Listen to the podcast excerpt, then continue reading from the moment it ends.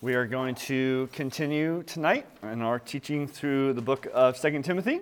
If you would please turn there in your Bible. We will conclude the second chapter and start into the third chapter. Um, last week, Timothy, preaching through the first part of the second chapter, his entire point was to do your best. How God cares a lot about our character development and the entire book of Second Timothy proves this.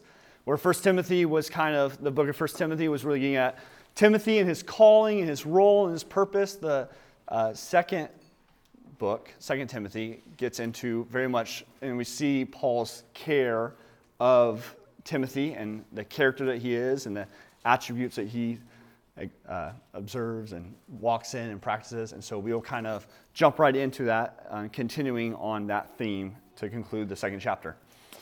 Uh, but none, yeah, I'll just read the second chapter and then read the rest later. So, starting in verse 22, it says, So flee youthful passions and pursue righteousness, faith, love, and peace, along with those who call on the Lord with a, call on the Lord from a pure heart. Have nothing to do with foolish, ignorant controversies. You know that they breed quarrels. And the Lord's servant must not be quarrelsome, but kind to everyone, able to teach, patiently enduring evil, correcting his opponents with gentleness. God may perhaps grant them repentance, leading to a knowledge of the truth, and, and they may come to their senses and escape from the snare of the devil after being captured by him to do his will. And so, the initial wisdom, the charge that Paul gives here into Timothy is to flee youthful passions. And so this is something that we, as a very youthful and young church, should probably take notice of and adhere to greatly. Um, just as a child doesn't know what's best for them and wants to just eat whatever it is their desire is at in the moment, and usually it's candy or something sweet, but nonetheless, a large consumption of that could make them sick. It's not good, it's not healthy. Even for us as young men and women who are still in age, um, we also don't always know what is best for us or what is wise or what it is that we should be partaking of. And so uh, Paul here highlights that it's not to it's not the youthful passions that we are pursuing, but rather he commands to pursue righteousness, faith, love, and peace. Um, but his charge on these passions is not to fight them, so often in Scripture, uh, we see that we are to kill sin, we are to fight sin, we are to wage war against our sin. But these youthful passions are commanded to flee. And so, so this is where, so often for us as youth, as young believers, as young men and women, we think that we might have the wisdom or the power, the strength to be able to overcome our sin. But what is being communicated here is that there is some sin that must be not fought, lest easily we lose the fight and we give into it, but sin that we must flee from. And so this is where it goes into this is why it's youthful passion that we are to flee from. For we do, we do not have the power, the strength, the wisdom to be able to overcome and to conquer our sin as we desire to. But nonetheless, to replace it, it's not just so much to flee from it, that's not good enough. Actually, it's to it's not to do this, but it's to do something better. And so here is a active pursuit. It's not so much to it's an active pursuit, and it's in righteousness, it's faith, love, and peace. And again, this is where God cares about each and every one of our character developments. God desires us as His people, and as His church, and as His body to be defined by not our passions, but by righteousness, by faith, by love, and by peace. Um, in the world, it's so often to people to encourage and to celebrate and say, Oh, I, I feel this way so it must be right. I, I think this is true, so I must act upon it. Um, I have this passion, so this must be how God wants me to be. And actually, we deny that, and we don't say that we ourselves are the verdict of truth, or truth flows from us, or because we feel or think these ways, that's how it ought to be, or that must be what is right. But rather, we let God's word and the character of God define how we are and, and define who we are. And thus, it is to be righteousness, it's faith, it's love, it's peace. It's these attributes of God Himself as we see reflected in Christ that then He also charges us to be in active pursuit of and not only fleeing, but pursuing these things. But interesting enough, it says, righteous faith and love and peace, along with those who call on the Lord from a pure heart. And so we see that it's not, the Christian walk is not done in isolation, it's not done in an echo chamber, but rather it is done as a body, as multiple members make up an entire body. Um, right now, it's a new year, and so a bunch of New Year's resolutions, so there's a big uh, energy about working out that's going on in the church, which is great and wonderful. But as you'll know, you might be working out your biceps or you might be working out your chest, but by doing that, you're also working out other members of your body. You, like very rarely do you actually do a workout that just does like one specific part of your body. So doing one workout, even though it might be greatly helping your bicep, it's also helping out your tricep, your shoulders, your back. And so it's actually strengthening other ones as well. And this is true for us um, as the body of believers, is that as one of us grows in righteousness and faith and love and all these things that Paul commands of Timothy and thus of us, it also blesses and benefits the person that's sitting next to you. Um, so it's not to be done in isolation. You are not the only one who benefits it in your obedience to God, but rather it blesses the body as a whole, communally, universally, Catholic. Um, and so, thus, we should, and, and that's why the charge is here. It says, along with those, that we don't just flee by ourselves and we don't just pursue by ourselves, but we do it communally, we do it together um, in our pursuit of obedience to the Lord. It says, along with those who call on the Lord from a pure heart. Um, so many of us have know of people and we have friends who they hate the consequences of their sins. They, they recognize that the lifestyle they were living or you know, certain words they say or behavior or everyone knows that there's negative things about them. And thus it's very common in the world, and this is where like uh, therapeutic and just all these gurus that people listen to to better their lives, it's not out of a pursuit of Christ, of a pure heart, truly desiring a change in nature. It's just they hate the consequences of it. So they want to make changes, but nonetheless, they don't recognize that the only way to change leper spots, to change our hearts, the, the eunuch skin, is through God and God alone. And so, thus, it is from a pure heart that who called on the Lord. And thus it is true for us as well. Again, the youthful passion is to think that we ourselves can, if we just wake up at a certain time, or if we just read the word enough, or if we just memorize these scriptures, or if we just don't do this and do that, we think that we ourselves can conjure up the power to overcome and flee or to fight these sins. But rather, the wisdom here, as Paul says, is to call on the Lord from a pure heart. So there's a calling on the Lord for help and desperation, but also from a pure heart, in that not just hating sin because of what sin does, but hating sin because of what Christ has accomplished, because what our sin did to take Christ to the cross. And so from a pure heart. And Paul goes on to say, have nothing to do with foolish, ignorant controversies. You know that they breed quarrels. And so we kind of see, and we see this in other places in Scripture, that the Lord's servant shouldn't be quarrelsome. We shouldn't enjoy fighting just for fighting's sake. We shouldn't be look for any kind of conflict nor stir up any kind of conflict just because we like the tension. But interesting enough, it goes on, it says, And the Lord's servant must not be quarrelsome, but kind to everyone, able to teach, patiently enduring evil, correcting his opponents with gentleness. So, to correct your opponents with gentleness is assuming that God's people, the Lord's servants, will be in conflict where there is opponent where there is someone who is against you for whatever reason. And so we see that as Christians, we're not called to be passive and that we should that we never uh, engage in conflict, that we just avoid any kind of tension, we just you know avoid all difficult conversations, we just brush it under the rug. But also we aren't to be on the opposite end in that we just enjoy fighting for fighting's sake and just make a big deal out of little things and what they are. But rather we are to fall in this balance where um, we know what hills to die on. We know when it's time to fight. We know when it's time to not give up any ground. But we also know when it's to just let it slide. It's not worth our time. It's not a good controversy. It's not anything, it's not a good problem to engage with. And so each of us, depending on our nature and our tendency, tend to fall in one or the other. You know, some people tend to be more passive and just want to avoid conflict and push away. Some people like to be more headstrong and, and push into conflict and just cause a, you know, a bigger flame than what it actually is. But rather, Paul says to um, not be quarrelsome. It says, but to be kind to everyone, and so to be gracious, to think the best of others, even in a conflict or in a fight or conversation. It says to be able to teach. Um, as Christians, we should be able to communicate what we believe. And so it's worth asking can you be able to explain what you believe and why you believe in such a way that the other person can understand it. And that's what it means here to teach, is that you can explain in such a way, in simplicity terms, that the other person can understand what it is you're saying. Because you can point to any passage in the Bible and like tell someone, oh yeah, this is why I believe.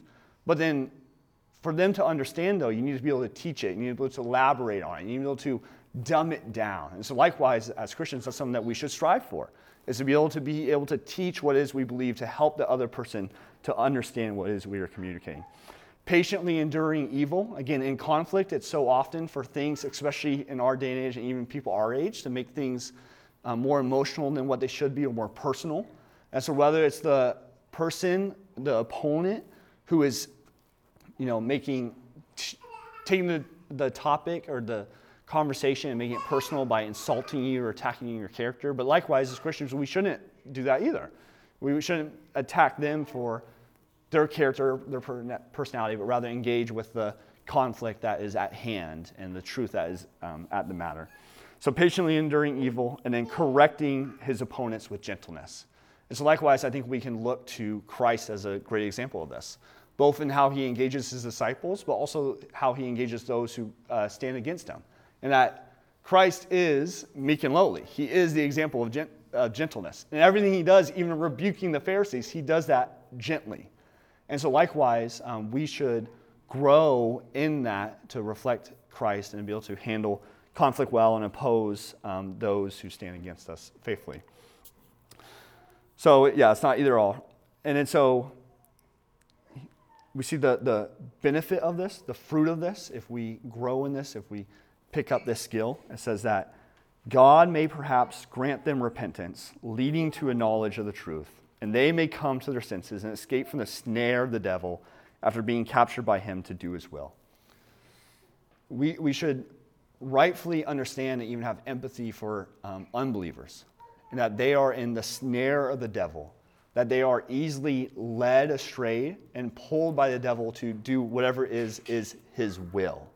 And so, thus, again, when we're engaging with people in conflict or with opposing views and there's friction, it's not that we are trying to beat them with a hammer over their head to try to force anything upon them or to prove that we are right and they are wrong. But rather, we must rightfully understand that Scripture here identifies that unbelievers are in the snare of the devil, that they are led astray, they are caught by him. But through our testimony, as Christians, we are called to be ambassadors, we are called to be faithful servants who proclaim the kingdom of God, who go forth, and just as Christ has came to set the captive free, we now get to partake in that ministry of reconciliation in order to bring light into the darkness and to share the good news of Christ that may break people from the snare, that may change their darkness to light and bring awareness and understanding to set them free. And so God has ordained, not that He can't just miraculously miraculously do it apart from us because he can, but rather he has ordained that we get to partake in his work, and thus even the Great Commission to go, therefore, to all nations. That is what he doesn't need us to accomplish that, but he has ordained for it to be done through our hands, through our feet, through our words. And so thus we should be all the more excited, but also like maybe feel the weight of it. Is that like it it depends upon us in a way to, to be faithful to the Lord, to all that is He has commanded of us, to go forth and to proclaim this message that we may see people breaking free out of this captivity, out of this snare. Um, and, and so I grew up with cousins who did a lot of trapping animals, and uh, my social media algorithm is like to see hunters very often who come across an animal that is um, fallen into like an icy lake or it has gotten its uh, antlers tangled up like in a barbed wire fence or something like that. And so what happens oftentimes is this animal doesn't know any better. And so these hunters or these people are coming, they're trying to set, they're trying to get the animal free. But when the hunters are trying to help, it actually scares the animal and frightens the animal and even like causes the animal to like fight back. And likewise, when we engage with unbelievers and when we proclaim truth, they don't know that we are trying to help them.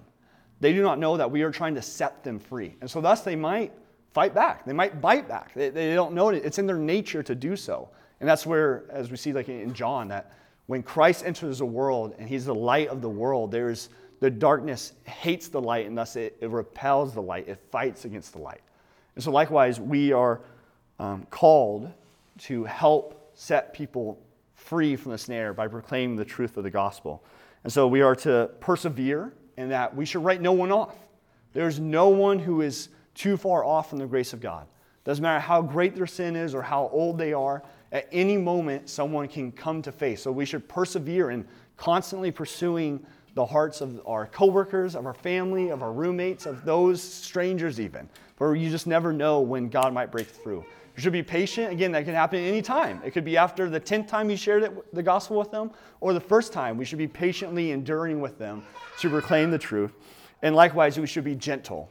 Um, Christianity is not a religion of the sword, and Christ condemns that. We are not to force our faith upon anyone. We are not to say convert or die, but rather through teaching, through rationalizing, through enduring evil, by being gentle, rebuke, uh, uh, correcting his opponents with gentleness. This this is the means to which God has ordained for us to win souls from the darkness, set them free from the snare, into um, everlasting life and into the body of believers. But we will see, and we move into chapter 3, that not all snares are equal, not all snares are the same. And so I'll read chapter 3, verses 1 through 9. It says, But understand this, that in the last days there will come times of difficulty, for people will be lovers of self, lovers of money, proud, arrogant, abusive, disobedient to their parents, ungrateful, unholy heartless, unappeasable, slanderous, without self control, brutal, not loving good, treacherous, reckless, swollen with conceit, lovers of pleasure, rather than lovers of God, having the appearance of godliness, but denying its power. Avoid such people. For among them are those who creep into households and capture weak women, burdened with sins and led astray by various passions, always learning and never able to arrive at knowledge of truth just as Jannes and Jambres, Jambres opposed Moses. So these men also oppose the truth, men corrupted in mind and disqualified regarding the faith. But they will not get very far, for their folly will be plain to all, as was that of those two men. So Paul's warning is to say, but understand this, that in the last days, and so Many times in Scripture, this appears the latter days, the last days. And so there's oftentimes debate as to like, when is that referring to? Is it future? Is it now? Is it past? All these things. And so just very quickly point out in verse uh, 5, his charge is avoid such people.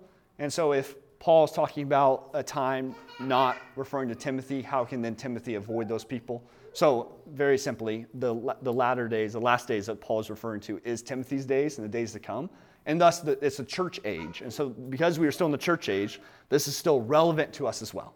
That just as relevant to Timothy to avoid such people is also relevant for us today. So, the, with that said, but understanding this, that in the last days there will come times of difficulty. And so, it's interesting when you think someone's giving a warning of difficulty, you think it's warning about a war or maybe uh, some kind of famine or disease that would break through. But what Paul is warning Timothy about in verse 2 for people will be. And we have this long list of sins. Paul's warning to Timothy is not about war, or fighting, or breaking out a disease or any of these things, but rather, Paul is warning Timothy of sin, to be aware of sin. And so the sin, and to these specific people, can be summarized by the first one that is stated, and for people will be lovers of self. And so every other sin that's listed after that is a perversion that flows from the lover of self. That these people care about themselves, they prioritize themselves, so thus they, they love money and the, the power and the accessibility that money gives to them. They are proud and thinking greatly of themselves and their own strength.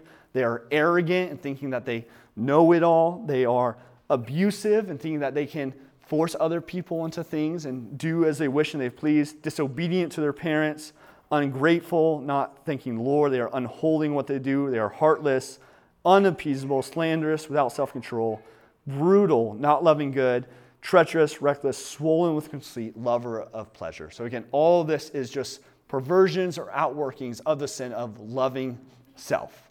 And that is contrasted with when Paul says, rather than lovers of God. So, as Christians, we know that we have been bought with a price And we are called not to seek our own glory or our own name or our own kingdom, but rather we are to love the Lord our God, our heart, soul, mind, strength, to pray to see His kingdom come, His will be done on earth as in heaven, and to love our neighbor as ourselves. And if, if we just think about it, like who do we watch out for the most? Who do we pray for the most? Who do we make sure is, has all the best benefits? Oftentimes it's ourselves. We, we spend the most time caring for ourselves, wanting the best for ourselves. And that's what makes love your neighbor as yourself so profound.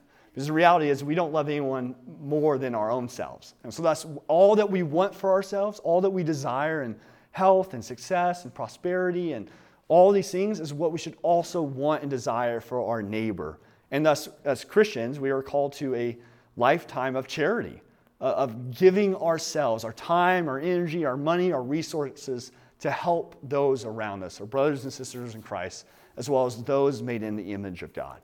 So this is contrasted when lovers of God are to be sacrificial, are to die to self in order to benefit and bless other people. In contrast to these kind of people who Paul is warning about, people who are consumed with themselves and love themselves. So rather than lovers of God, but what's interesting is it says having the appearance of godliness but denying its power. So Paul here isn't talking about people who wouldn't claim to be Christians. He's talking about very like the, these people would claim to be Christians. And after all, First and Second Timothy and Titus are considered the pastoral letters, and they are written to the household of God. And that is our title, our working title is the healthy church. so Paul is writing to Timothy and to the church and saying that there are people like this amidst you, people who are claiming the banner of Christ and are using his teachings to their own benefit, to build up their own name, to build up their own wealth, to build up their own power and success. So they have the appearance of godliness in that they claim to be followers of Christ and that they try to act like it, but they deny its power. Again, it, a love for self means that you are self sustaining. It means that you do not need anyone, you do not want to rely upon anyone because then you look weak. And thus, it's that dichotomy only works in the Christian worldview, where as we become lesser, God becomes greater, then our, the last becomes uh, first and the first becomes last. Um, so they have the appearance of godliness, but denies power. And it says, avoid such people. And so this is where it's interesting because um, right before this, in the end of chapter 2, Paul was telling us how to engage in conflict, engage with opponents, engage with people who hold opposing views and do it in a way that's faithful and loving and might even win them over and set them free from the snare. But now we have a charge to avoid such people. And so this is specifically towards false teachers, um, not just people who would be in the church but be full of themselves, but specifically people in a position of influence who people are looking to for wisdom, for guidance, for truth. And so these kind of false teachers are ones who we are to avoid. And we see how damning their ministry is and what it is that they do. It says, For among them are those who creep into households and capture weak women, burdened with sins and led astray by various passions, always learning and ne- never able to arrive at knowledge of the truth. And so, in this time, with the men being out of the house and working, and the women being at home caring for the children for the family, they would go door to door. They would knock on doors and they would offer their truth. And again, they would claim to be Christians, and so they would come in and offer a kind of perversion or twisting of the Christian message in a way that brought them glory, brought them power, that built themselves up, but also trapped and enticed and deceived people into their faith. And if you think about it, not much has changed in the day and age that we live in today. Think about the cults that go door to door nowadays. You think about Mormons or Jehovah Witnesses. And they go forth and they say, oh, we're Christians too. If you have engaged with any Mormon or Jehovah Witnesses, they will use all the same language that we do. And they will even tell you, oh, yeah, I believe the same thing that you do, and use all the same language and labor to comfort you and to assure you that we are worshiping the same God. But again, this is the, the difference is that those being works-based faiths, being works-based righteousness, they are the people who are having the appearance of godliness, using all the same language, using under the same banner of Christ, but denying its power. And thus, it's just as um, Paul goes on, says, just as Jannes and Jambres opposed Moses, so these men um, also oppose the truth, men corrupted in mind and disqualified regarding the faith. Um, Paul, so what's really interesting here is these two names don't appear in the Old Testament. And so it's understood that um, Paul having more access to Jewish tradition and, and history, uh, this would be some that has been carried on to his day that has been lost upon ours. But Paul rightfully calls out and like condemns these, these false teachers. And likewise, um, we should as well. In recognizing that is very dangerous if we do not avoid the people who we are called to avoid. And this is why, if you've ever met with me or Timothy or Alexander, or one of your elders, we are interested in what you guys are listening to. We are interested in what books you are reading. We are interested in what music we are listening to, not because we're trying to be annoying, not because we're trying to hover over you, but theology matters. Theology matters greatly. And so, even if they are orthodox in a way, but they have a certain view that is problematic eventually, it's like we desire to want to be listening and reading and aware of what it is that you guys are consuming as well. And likewise, just as here, like fathers um, to, their, to their wives, it's like we should be very, very careful about what we are letting into our systems, what kind of music and who's making it and what their theology is, the podcasts that we're listening to and how much that's influencing us and building a worldview upon which we live through, and even books that we read and whether or not how the wisdom and how informative that is to us as well. Um, because again, it's opposing people who come under the banner of Christ. And so that's we should again, the, the charge is we should be very, very careful about what we are consuming, what we are letting in. And thus it's our desire as a church community to be aware of that. And if, and if something's beneficial and, and, influential to you, then it's like, please share it. You know, it's, it's not like you should hide what it is you're reading or listening to, but if it's good, edifying, encouraging, then you should share it to the body so the body may benefit and gain from it. But we should also just, again, be very wary to uh, be fully aware of what it is that we are consuming and making a regular habit of. Um, because there, again, the, this, this banner of Christ, I, I think, is people coming under the banner of Christ is, is all too common, unfortunately, in our day and age. And you can think about different cults and different religions that are very prevalent nowadays. And when the condemnation of Paul is that, is that these people, these false teachers in his day are lovers of self, then you can oftentimes look through how it is that they that these a different belief would gain salvation or get into heaven or see what the benefit is when they get to heaven. So for Mormonism, take it to the fullest extent, if you are obedient and you worship and you serve the God as they say to, you will become your own God and that you will get your own planet. And that sounds a lot like a, a lover of self. I, I have engaged with a lot of Muslims, and more Muslims have told me that we worship the same God than ones who haven't. Well, what's the fullest extent lived out to Islam? It's like, well, when you die and you get to heaven, you get 67 virgins. That sounds like a lover of self.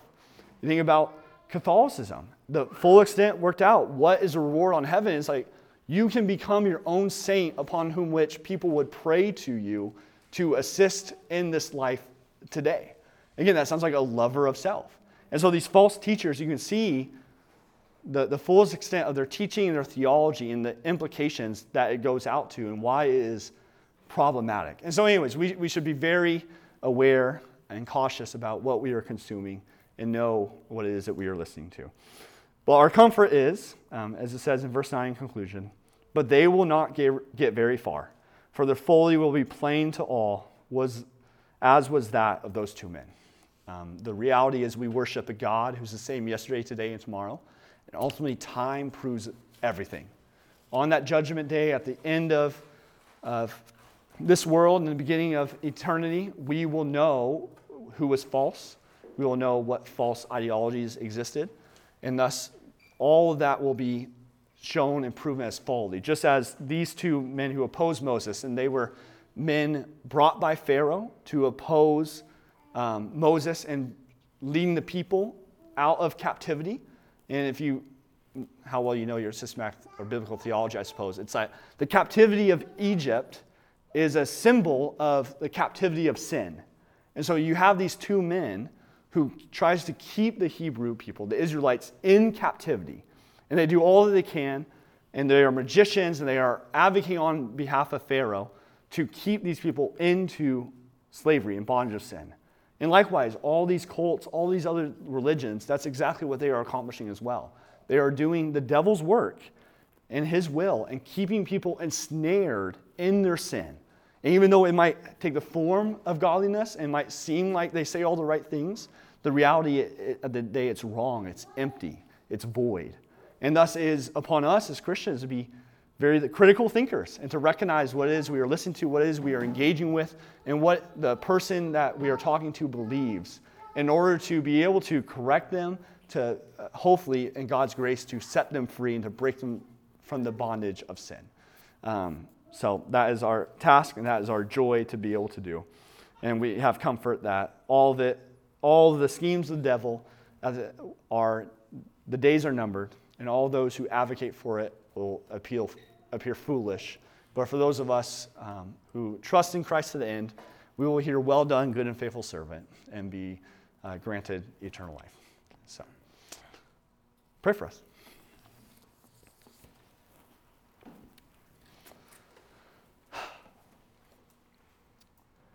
Almighty God, I just pray, Lord, that this message and this word in your scriptures, Lord, would be a sobering reality, oh God that we do not wrestle with flesh and blood, but with the principalities and the spirit of the air. Um, Lord, there's just such a spiritual reality in the hearts of every human being, oh God. People who are made in your image and because of sin have fallen away and thus are live in darkness and are blinded to the truth and to the light that you are, God. And so, Lord, for those of us who have been set free, who have encountered and experienced the risen Lord, who know what it's like to live in the joy and the marvelous light and the freedom that comes in Christ, O oh God. I pray you would just give us a heavy burden for the lost, for our family members, for our coworkers, for the stranger, O oh God, and their depravity and their darkness, Lord. Please, Father, let us not just be hearers of the word, but doers of the word, God. And let us strive with fellow image bearers, God. And Lord, in your grace, let us be faithful to what it is that you ask of us, you require of us, Lord. And Father, we, we do just pray for salvations, God. I'm sure everyone here has someone that comes to mind that they would love to see, to experience, and to know you and to worship you as Lord and Savior. And so, God, we just pray that you would answer these prayers, that you would answer these burdens, that, Lord, we would see people set free from the bondage of sin and take on the bondage of righteousness, oh God. Lord, you say your burden is easy and your yoke is light, and you offer and welcome all those to come to you who are heavy laden, oh God. And so, Lord, I just pray that your kingdom will go forth. Lord, we have on good account and full assurance, Lord, that your word will not return void. And Lord, all of your sheep will hear your voice and will come into reconciliation and to right um, right living with you, oh God. And so please, Father, help us to long for that day, help us to pray for that day, and help us to fight for that day, Lord. Um, so just thank you, God, for who you are. You're so good, you're so gracious, you're so merciful. Let us continue to worship you in spirit and truth. It's your holy name, I ask and pray all these things. Amen.